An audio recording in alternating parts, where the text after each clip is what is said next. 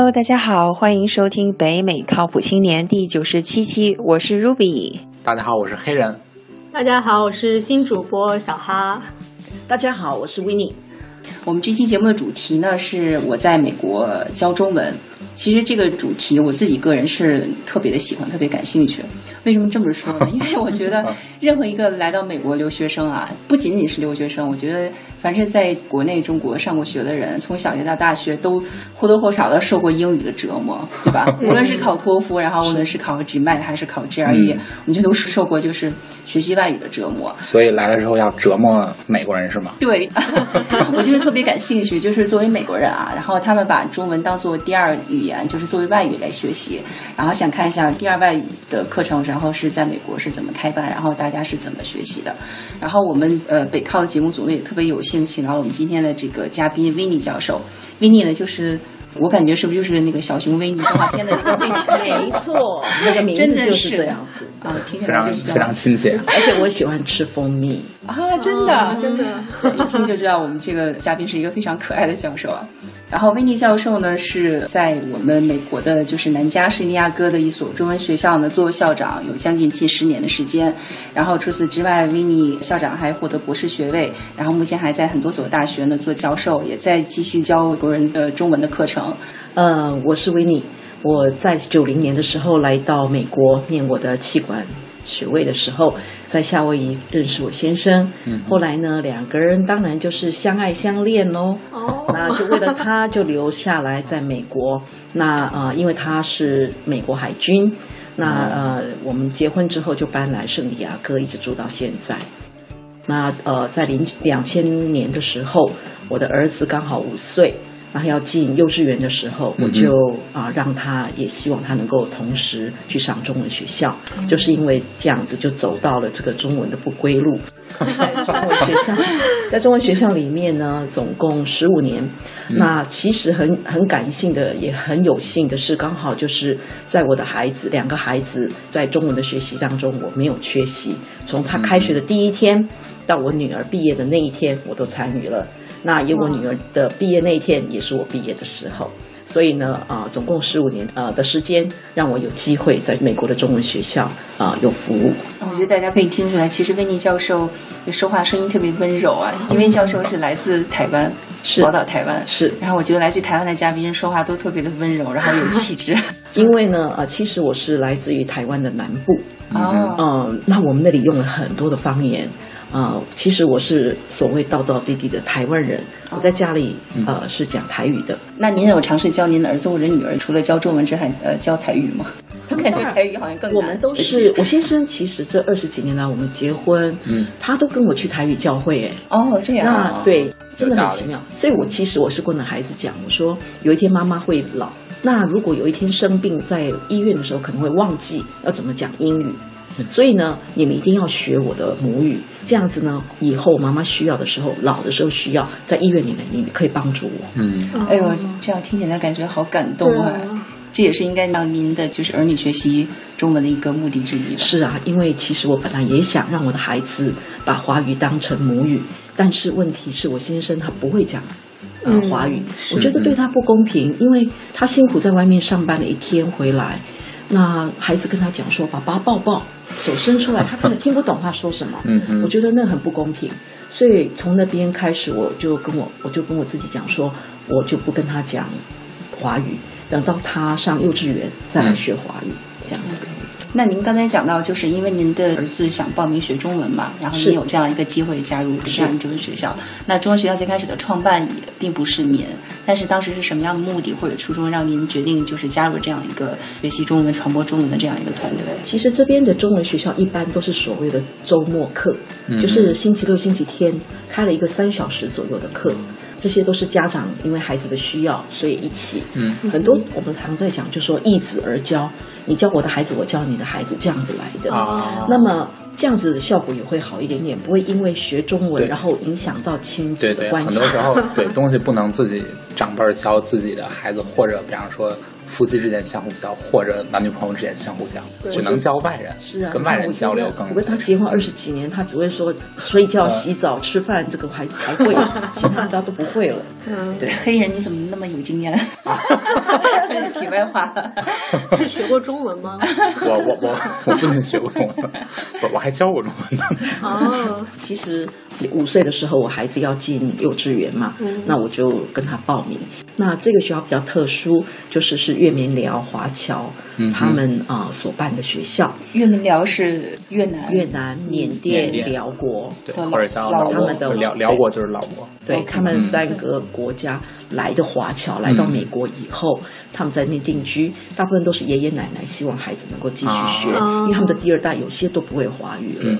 所以他们特地创办的这个中文学校。之前其实有两所中文学校合并的，嗯那我在服务的这个学校是在两千年的时候，有一位呃资深的一个校长，还有教育家陈克曼校长，他所主持的，然后他还创办的。那那年我刚好孩子要注册，跟他聊了一下以后。傻傻的就写了一份简历给他，十五分钟以后就接到他的电话 说：“哎，你不能只当我们的代课老师，你必须要来帮我当老师。”我就开始呃中文的学习。我自己本身不是学文科，我自己本身是学理工科，啊、当过环境工程师，我是学气象的。嗯啊，呃，当了环境工程师出国念气管，但是从来不会想到说是中文这个文学的东西。还好以前呢，考联考啦，在大在学校考试，然后呢，在学校学习的时候，中文还算可以，就这样子当了好几年下来。结果就一发不可收拾了。啊，真的是没想到，就是说，呃，三年之后，我们的校长就请我当他的副校长。那呃，过了半年多一年，他就刚好离开圣地亚哥，嗯就把学校呃交给我来可。见这个校长的眼光非常好，也不是所有的家长都能送孩子去上学就变成了校长的。那我不知道，就是来到中文学校学习汉语的一些学生啊，呃，像您刚才提到有越民聊的，就是他们的就是第二代的所谓华侨的移民。是然后，那我不知道除了这些呃移民之外，然后有没有就是学生分布来自其他的一些种族或者有的，我们学校大部分的学生都是以中文为第二外国语，因为他们在家里都不讲中文的，包括我家嘛，对不对？那么呃，我们也有中东来的的孩子。也有墨西哥来的，我们曾经有好几年，父母亲把孩子从墨西哥每个礼拜天开车到我们学校上课所以他，们是墨西哥人，住他们住在墨西哥。哥，对。然后呢，他们特地开车到美国来学。这应该也属于墨西哥富裕家庭吧，能能把孩子开车进入美国。那但是呢，他们呃后来一个是墨西哥的人哈，那、后来是一个华人的家族 OK 他们家庭就过来这里，有两家是这样子跑的。那我们还有一些就是白人，嗯。或是呃不同意的，我们有那个泰国妈妈，嗯呃西班牙裔的爸爸，就是很多。他们其实中文在啊、呃美国已经有引起广泛的兴趣，尤其比较有国际观的爸爸妈妈们，他们都觉得他们希望孩子能够学中文。对，所以呢，我们学校其实百分之八十九十对是粤闽寮为主，但是呢，呃，另外的十百分之十左右有台湾来的不多，嗯，还有就是其他这些白人啊，或者是黑人、中东人这样子。所以可见这个影响力还还是还是挺大的。还是非常大。我们以前还有一个黑人奶奶。她好像说她已经七十几岁了，她就每次每个礼拜天也来去的馆学，她也来学，对对，那家完全真的是对中文这门语言就是非常感兴趣的。对，她觉得蛮有趣的。后来因为身体的关系，她就没有办法来。就是我感觉好像反而很老一代的，就比如说第一批的移民，一些就是爷爷奶奶和长辈，他们反而对我们传统的那种中华文化。反而他们更加的重视，然后或者他们会非常强调注重自己的晚辈，就是下一代孩子对自己的传统文化的学习。是的，虽然这些孩子是在美国出生，对，Ruby，你说的很对。我们很多的孩子都是他的爷爷奶奶每个礼拜跟他们讲，你去上课，你有写功课，我就给你零用钱。还给他们是为了十块钱，哇他们是为了十块钱、二十块钱来的，或者是说可以带他们去吃汉堡、吃什么，那个爷爷奶奶都要跟他们贿赂的，他们才来上课的。呃，因为爷爷奶奶觉得学中文很重要，嗯那所以呢，他们都特地会有这样子。我听到好几个孩子都是爷爷奶奶会贿赂他们，让他们来上课。其实父母亲，我们在我们学校，所以很多父母亲他们自己本身就不会讲中文，所以他们的爷爷奶奶特别觉得说要学中文。所以爷爷奶奶辈儿相当于是第一代移民到美国的。对对，那这些孩子都是在这边越战之后，嗯他们那个第二代在这边在成长的。他们其实是蛮辛苦的，而且我们学校特地设在这个圣地亚哥的 City Heights 附近，嗯因为那里呢是美国当初越战的这些难民来的时候，他们安排他们住在那一区。哦，那很多小朋友是表哥表姐带着一起来上课的。然后呢，对他们每天很可爱，他们每个礼拜天早上，他们就一群小朋友呃对小朋友就是大表哥、大表姐就带着一群来上课。对，那还有曾经呢，比如说三姐妹，然后呢还有一个一个哥哥，所以呢一家四个，他们的孩子大概有十个，就一群。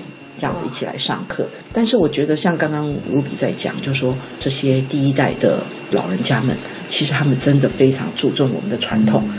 我自己在担任啊、呃校长的这个十一年来，我可以深深的感受到这些家长们，或者说老一辈的这些爷爷奶奶们，他们对我们的尊重。嗯嗯，他们看到我们的时候，是叫校长的时候，不是随随便便，嘿，校长，他们是恭恭敬敬的站着直直的站起来跟你讲校长。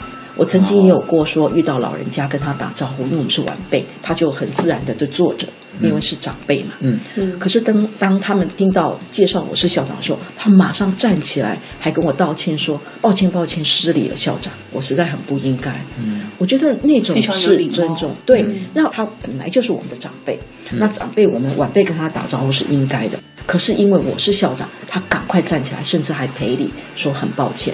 所以我觉得那个身教的部分，还有他们本身啊、对这个师道的尊重，对，所以呢，越被尊重，所以我就越发愤图强，啊、尽量把最好的给他们。那也因为我刚刚提到说我们在 City High 那个地方，嗯嗯所以我们特地有拿到，呃，有去跟郡政府有申请到经费，嗯嗯那他们也补助我们，在这个比较低收入的地方，啊、政府是可以补助一些文化的活动这些。所以呢，我们学校因为这样子，所以我们等于在教学的设备方面，我们跑得比人家快，因为有郡政府的补助。第一年、第二年呢，因为呢，他我们刚好拿到一笔款子，所以我们就有大概一万块钱左右，我们就去买了十二台电脑，嗯然后也训练老师从怎么开机，嗯，怎么使用电脑开始。你大概是什么时候？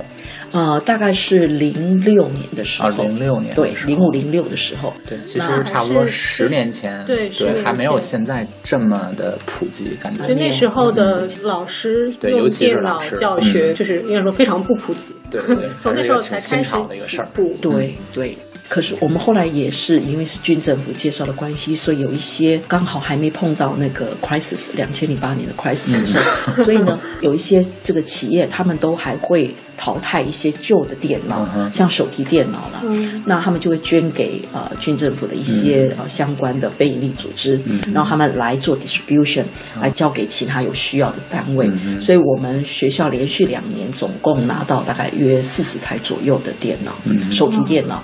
呃我们也去买了这个教学软体，嗯。所以我们的孩子呢，在老师准备好了之后，我们就有设了两个电脑教室，让我们的孩子可以学习来打，用打字的方方式来学打电脑，就来打中文。啊，对，打中文，嗯。甚至于就说可以用到这个教学软体，因为那个时候孩子很喜欢玩电玩、嗯。电动玩具 对，那觉得很新鲜，所以呢，有一些软体我们加上去配合的时候，嗯。不是只是课本，他们觉得哎，电脑就是比较好玩的东西。美家有一位很知名的资深的老师叫薛一美老师，他们去设计的叫 IQ 一 Chinese。个教中，相当于是电脑里面教中文的一个软体。软件对，嗯。那软软体对，他他有设课程设计非常好，而且很活泼。然后呢，孩子也可以进去听，所以他觉得，嗯，我不是只是在学中文而已。嗯。那我们知道说我们在学英文的时候，我们有时候要借着唱唱歌啦，然后接着玩游戏啦，嗯看看电影啦，对对看电影。就很好，就学得很快。嗯。那一样的，我们学校里面也有用这种方式在学习，让孩子学学唱歌啦。嗯。后来我们还去买了卡拉 OK。孩子有没有什么听一些流行歌曲，然后一边一边听周杰伦的歌，然后一有啦，那个周杰伦的歌，听妈妈的话啦，我就是孩子学的，我我才听到周杰伦。我本来想说，周杰伦他那个都是 rap，这个可能不好。我这个给我感觉这个太周杰伦歌还是挺这个积极向上的很多歌，对，是吧？那周杰伦的 发音有时候吐字不太清晰，是唱一首双截棍，这相当于中文考试里最高级别。而且他就又讲的又快哈。嗯对，不过我是就是因为这样子，他们自己就会去找周杰伦的歌、周华健的歌啊、我们的卡拉 OK 比赛，像那个朋友周华健的朋友，嗯简直是每一个孩子都会唱的哈。然后也唱了好几年。可是我也发现到说，其实孩子在学习当中，他在学习这些当中，嗯他就去记下来了。就算说已经比赛结束了，他还记得这些歌。我们其实还有鼓励孩子背诗词，但诗词是不是对于他们来讲有点就有是太难了？对，其实我们有找古诗词，嗯。也找了新诗，哦。因为有一些现现代诗，嗯。在台湾呢有一位蛮有名的儿童诗的作者林良，我们也用了他的好几年诗，有一些现代人写的诗，所以孩子比较能够了解那个意境，嗯。要不然。要他们念“青年时节雨纷纷”，那个什么叫 纷纷啊？然后呢，什么“路上行人欲断魂”，我们哇那个怎么会我们上学的时候学也挺费功夫的，对，其实我们也有让孩子这样子背背诵这些五言绝句、七言绝句或是律诗这样子，但是效果还是没有像新诗那样好。因为比如说他们跟你讲说，哦，这个爸爸的肚子又圆又大。呀，这个马上就写形容的很好，孩子也能够形容，对，然后像画面感。西瓜一样，对，就有画面这样子，哦所以蛮口语化的这对对，些形式就相当于在有这么一个载体教出来，就还是更容易理解。我有一个比较嗯。疑惑的问题，就是你们在这边教中文，也像我们当年一样要求他们背课文吗？嗯，其实呢，我们是有跟他们讲背课文是比较好，但是呢，其实这个都是配搭的问题。我们后来我们的课程里面呢有 CD，就是音乐的光碟。那孩子呢，我们是鼓励家长们。你就是去放放在你的这个车子里面，放在你家孩子都听得到的。其实我们这个背课文啊，你根本不要故意要去背，他只要听听听，每天听个几次，他就记起来了。我们曾经有家长告诉我说，那个还没入学的孩子，才四岁几岁的孩子 嗯，听他哥哥姐姐的那个光碟哦，就是跟着跑嘛，在车子里面跟着跑。他说他就已经背了好几课了，哎呀，因为他还没来上课，他就会背了。而且他们不是他们不是华语为母语的哦，对以他们不是对，所以他就是这样一个环境，语对言环境是因为我们中。其实我们的华语呢是有音调的，嗯对孩子来学就像在学歌一样。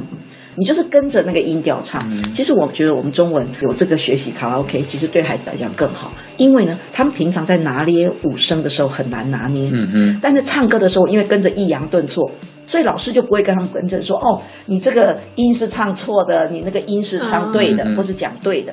我孩子跟我讲说，妈妈，其实我觉得唱歌比比讲还简单，因为他觉得说他就不用去注意那个那个音调哈，就是说你那五个音有就跟着对跟着歌里面的调儿就出来了。嗯，对，嗯所以其实孩子他们有借着这些学习，那尤其像我们有用了电脑以后，有了这些呃繁体之后。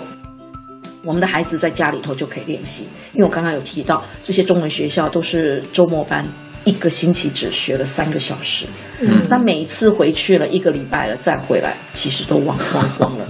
就是维尼刚才您也提到了，可能就是中文学校的学生的群体大概都是以青少年为主嘛。嗯哼，我不知道，办这种中文学校，您刚才提到，可能大多都是在周末的时候上课，不知道这种课程会不会跟比如说当地的一些初中啊或者高中里面，就是有一个课程的联络，比如说学生来中文学校学了一个第二语言，然后可以转换成相同的分数，然后这样的话帮助他们自己在高中的学习当中可以完成一些 credit 的。是。因为我们当初也是接了学校以后，发现有这些认证的课程、学分班的课程，我们也跟圣地亚哥的联合学区跟他们申请，我们花了三年、四年的时间把这个班级弄起来，因为学区有学区的规矩，嗯哼。那有它的 requirement 还有标准。另外还要就是根据外语协会，嗯啊，美国外语协会的这个标准，对，然后就是这个，就是说你学科里面你要把它整个连贯在一起嗯哈。五 C 的教学它是外语协会的这些要求，那我们在课程安排的时候也必须要去弄，就像现在他们改成 Common Guideline 还是什么之类的。最近最近才改，对课纲改，因为这样子改了以后，人家不习惯。就是现在的这个学生中小学是。说到那个教育理念，我自己有一个比较就是感兴趣的点，因为我觉得可能中国就是我们传统的接受的教育，以及西方的这种教育模式有一点不同。嗯比如说我们在以前从小学语文学课程的时候，真的是教师非常严格的，你说写的作业不好，老师就会骂你，然后甚至还拿小纸板打你。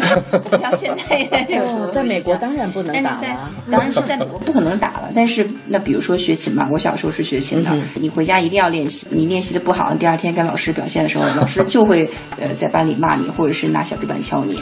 你把这个问题讲得非常非常的清楚，因为但是我们没有办法，我们只能提高小孩子的学习兴趣。嗯那我们也没有办法要求，因为我们不是一个正式的课程，除非你是上学分班，我们才能够要求你这个那个。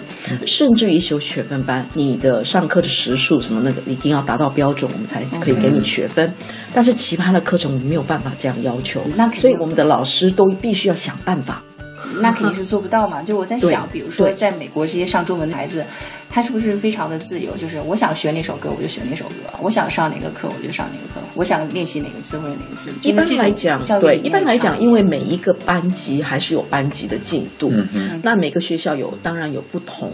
一般来讲，我看到大部分的学校都是有一年一年接上去的，就是幼稚园有幼稚园的课，所以我们在要求老师的时候，我们也请他们每年都能够把那本课本上完，他才能够接下个学期。那当然，我有看到一两个学校很特殊的学校，他们并没有这样做，他们几乎每年都在换不同的课本。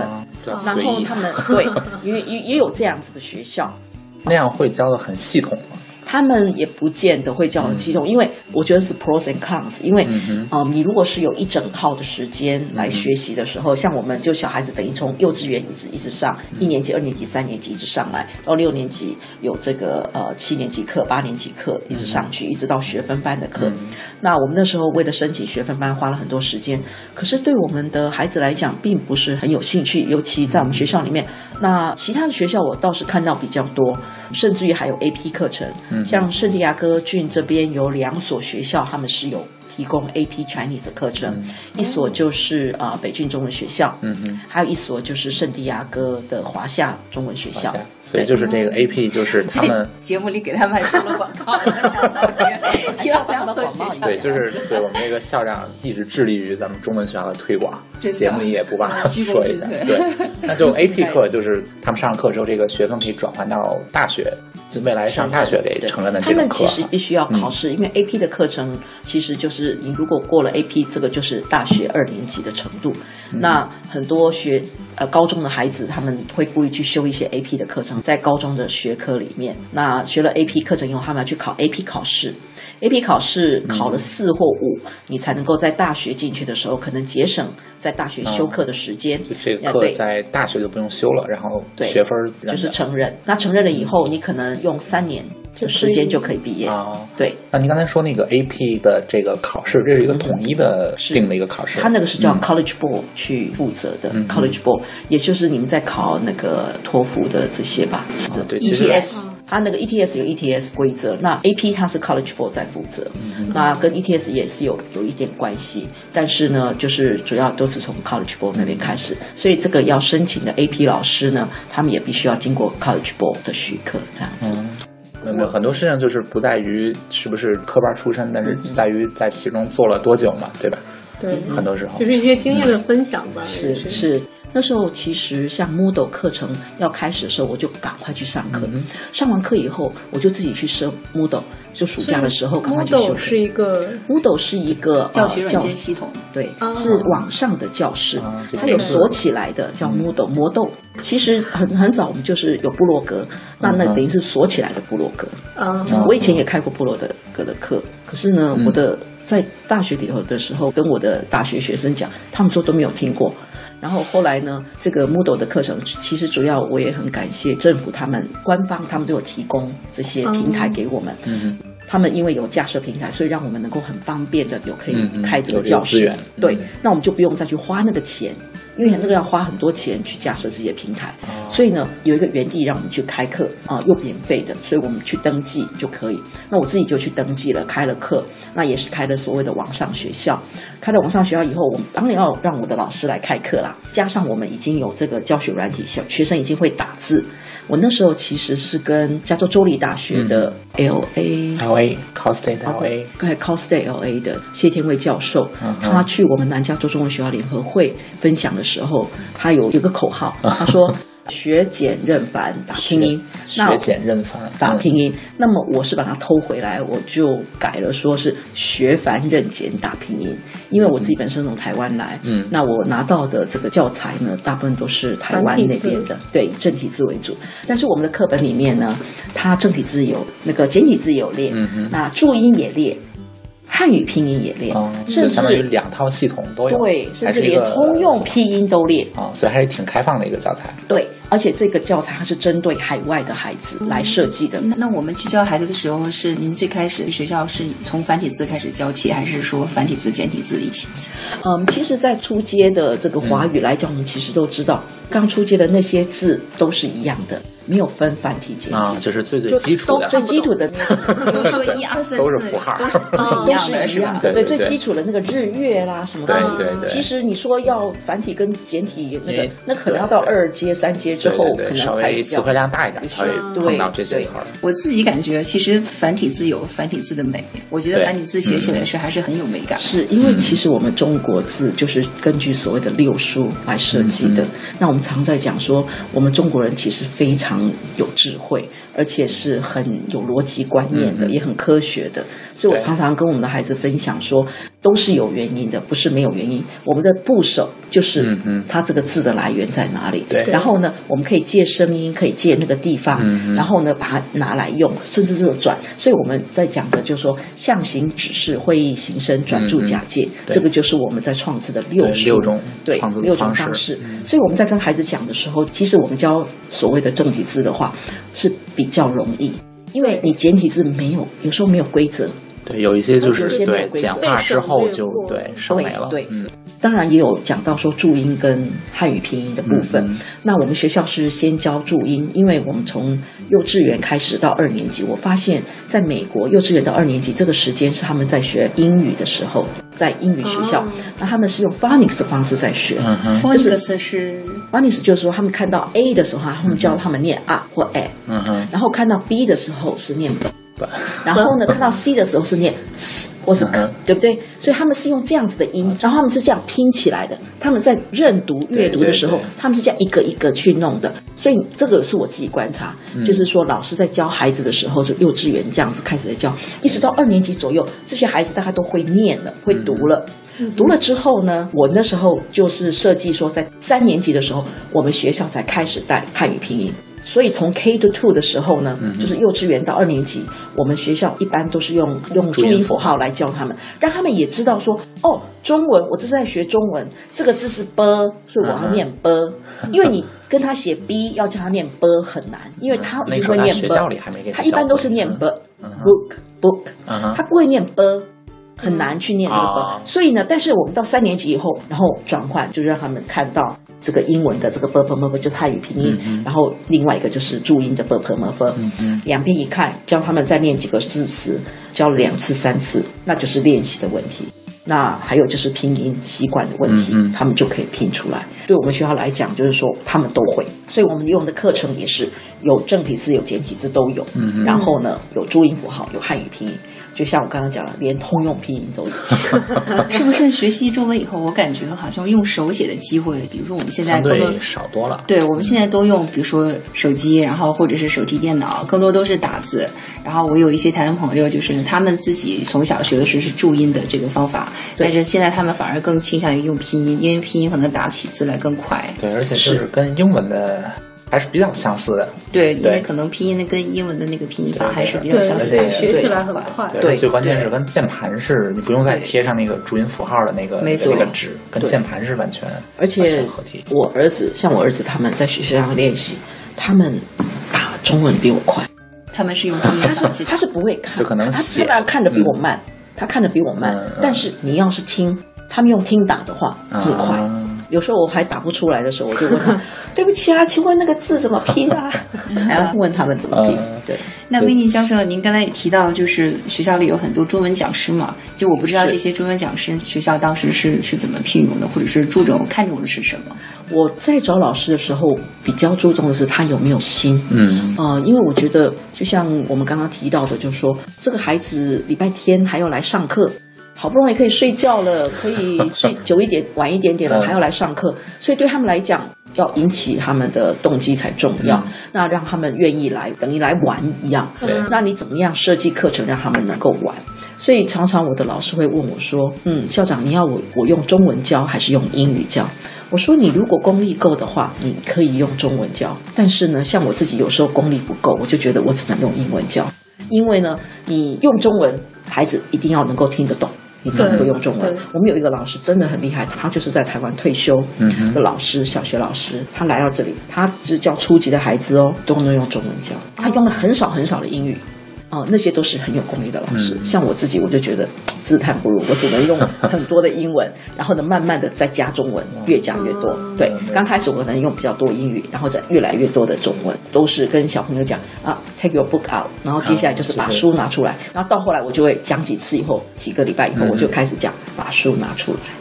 对，那我们就不会再讲英文，所以用这种代替的方式。那像比方说，您就是讲解这个中文的过程中，是一般用中文讲解，还是就除了这个让大家起立坐下来拿书这些，嗯哼，给他们解释一个字儿一个词儿的意思，或者一个一句话怎么说的时候，是用中文还是英文？有时候高阶的时候，高阶的时候你必须要用英文比较快，所以有时候我贪快，我就会用英语。那当然，你说那些小孩子，那个老师他可以，他都教初阶，初阶大部分都还在教词汇，比较不会教整个句子。或是我喜欢，或是怎么样，那你就可以拿实物让他们看，或是拿图片给他们看，他们就可以学到智慧。可是我要讲到深度，呃，cognitive 的东西的话，就是认知方面的，或是说比较深的知识方面的话，我要快。所以呢，这些孩子我就用英文讲比较快，嗯跟他们解释。对，你会确实比较难，因为我觉得在我们当年学习英文的时候，也很少有英文老师用一个英用一堆英语词去解释另外一个英语词，大家可能就对，就讲语法，尤其是语法这种，对。对于小朋友们还是比较抽象的东西的时候，对。还是得考虑怎么让他们理解最快啊。不管是中文用中文教中文也好，或是英文教中文也好，其实是老师在课堂上，然后看你的程度，孩子的程度有关系。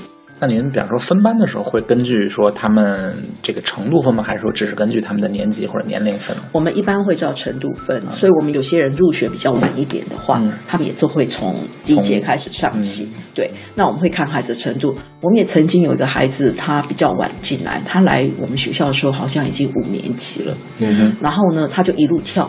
他一年跳学得一次还挺快，对他学的快，因为他很认真，他自己本身也很认 就真，自己就很有兴趣学。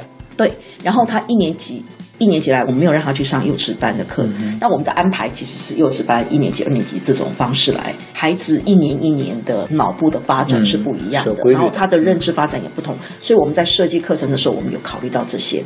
可是他那么大来，我们也没办法把他放在别的地方。当然，他那时候还五年级，我们也不能把他放在学分班里头。嗯所以呢。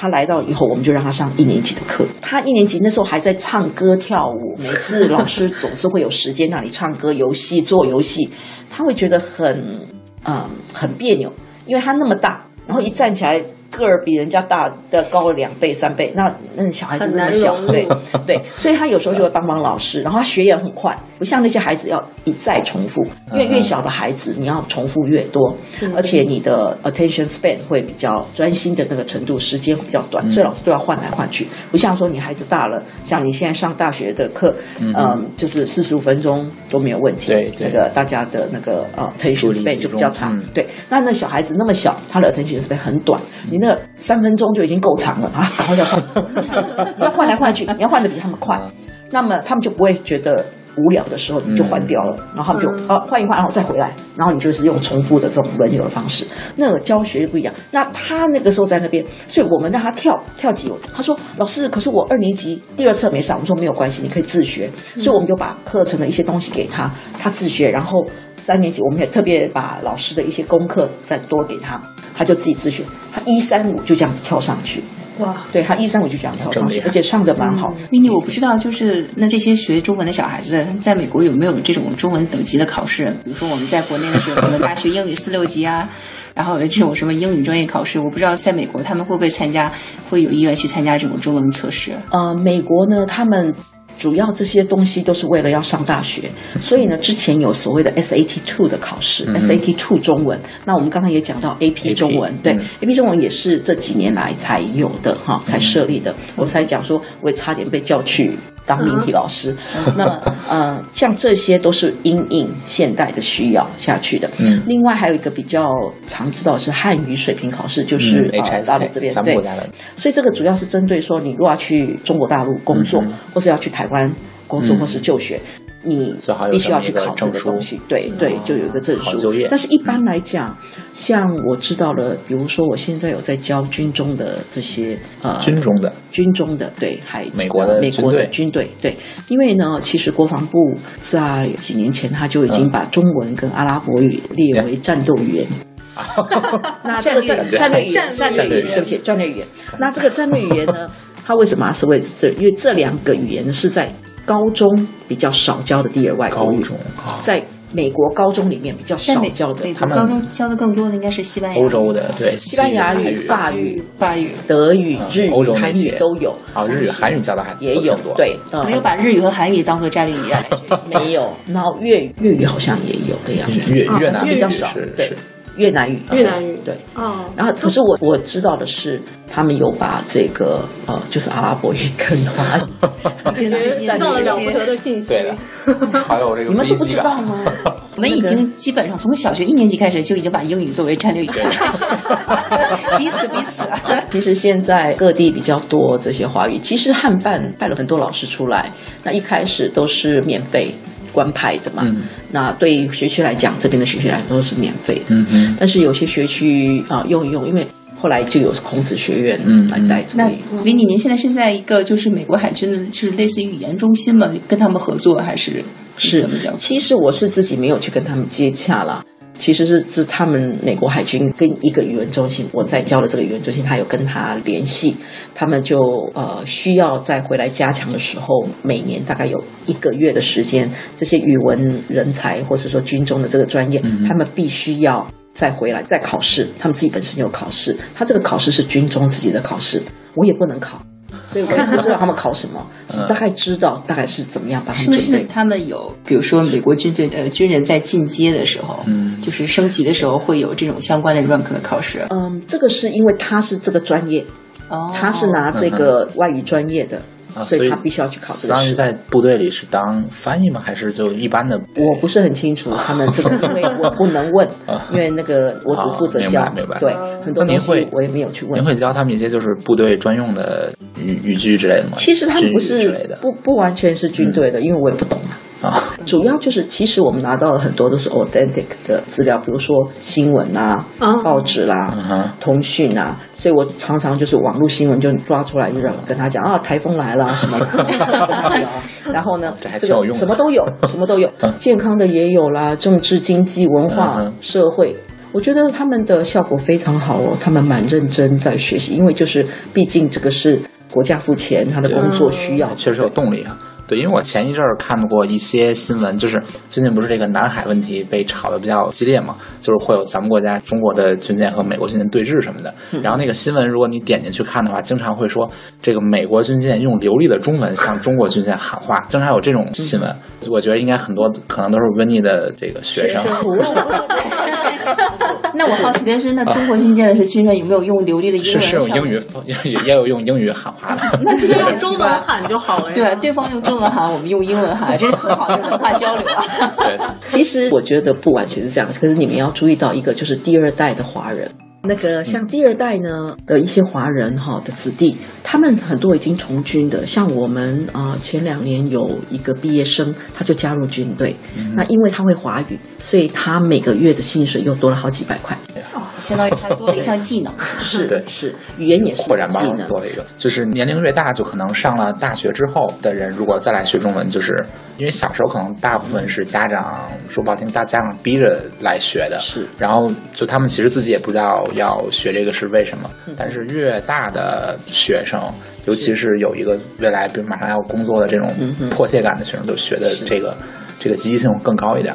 而且呢，你就长得像中国人，人家就会问你，Do you speak Mandarin？嗯，他不会讲，他就觉得很丢脸。啊。然后就有这个根的这种，像其实我的我的朋友他们的孩子小时候，他也带他们去学学华语啊，他们讲台湾话，都跟爷爷奶奶讲台湾话。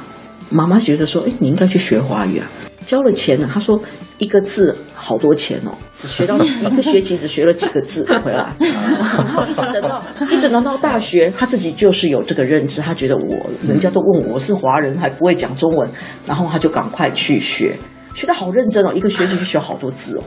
那他妈妈就说：“哎呀，早知道也不用再花那么多钱。”所以这其实是见仁见智，因为就像学乐器一样，你大一点，你的理解力够；但是你小一点，你的技巧、你的手就就灵活。对，温妮，我比较好奇的是，就是我知道在中国有些父母为了培养孩子的那种兴趣爱好吧，就会上兴趣班，对，上各种兴趣班，然后上各种课外辅导班，然后就是以各种理由逼迫孩子学习。然后我们。大家都有一种感觉，是说美国的家长可能放养、放任自流，就是会比较尊重小孩的想法。所以说，想知道你们，不管你从校长的角度，或者说从家长的角度，嗯，是怎么去 motivate 你的孩子去学中？你要广泛的讲说美国人，或是华人，或是说呃这个美国的华人，其实都是在于个人的认知，就是父母亲自己的想法。其实美国白人有些父母亲也是非常激。非常严格的要求，他们还是要学这个学那个。嗯嗯，你有看到很多，我们有看到很多白人的的家庭，他们有这样子。OK，那台湾人来讲，或是说华人来到这个美国这个地方，我们常把我们的习惯带过来了。以前台湾的补习班，我到处看得到，这个升学补习班现在全部都搬过来了，台湾的那一套都拿过来。你有每一个孩子都需要是顶尖。我觉得我要呼吁一点，就是说跟家长讲，如果你还没结婚。如果你还没当家长，以后你孩子让他们快乐一点，因为童年只有一次。嗯嗯。如果你自己不想要的，以前你的父母亲对你怎么样，你不想那样做，那不要这样对你的孩子。嗯，我觉得维尼教授是一个，就是很具有本身就具有这个教育潜质。对，一下把咱们这期的主题就升华了。对，还是觉得回到教中文的这个初衷吧。我觉得我自我感觉啊，语言是。了解某一个文化的第一途径是学习中文，也是为了，嗯，无论是对我们在美国的第二代的华裔，然后或者是对这种非华裔，呃，无论是传承中华这种传统文化，或者是向他们传播我们这种就是中华礼仪之邦的这种文化的，都是学习语言是一个很好的了解第二文化的一个途径。是，其实我觉得 Ruby 讲的很好，就是语言是学习一个文化的一个基础。对，所以像我们在讲的说，在大陆用的这个华语跟在台湾用的华语有点不同，嗯，因为就是地域性嘛。对，那一样的，我们有我们那个像中国福地那么大，对，你这个在对山东用的跟四川用的可能也不同，所以那个腔调也不同，对不对？所以难免都会有这些，就是互相学习、互相尊重比较重要。那我们今天也是非常有幸能够邀请到维尼教授跟我们聊这一期在美国如何教中文这一期节目。最后，我们还是要宣传一下我们的节目的平台。我们的最新节目呢是在荔枝 FM 的平台首播。我们每一期的最新的节目都是在荔枝 FM 的平台首播的。然后在荔枝 FM 的 App 呢搜索“北美靠谱青年”就可以。除此之外呢，我们还有微信的公共账号“北美靠谱青年”，然后回复“听友群”呢就可以得到 QR 码。扫描这个 QR 码就可以加入我们的听友群，然后可以跟大家聊天扯淡。然后除了微信平台之外呢，我们还有 Podcast、微博，都是搜索“北美靠谱青年”就可以找到我们。如果大家有一些具体的对节目的想法了，也欢迎大家发邮件到我们的八零 talkshow at gmail dot com。八零呢是数字的八零。最后欢迎大家收听我们的节目，再见。好，谢谢大家，谢谢大家。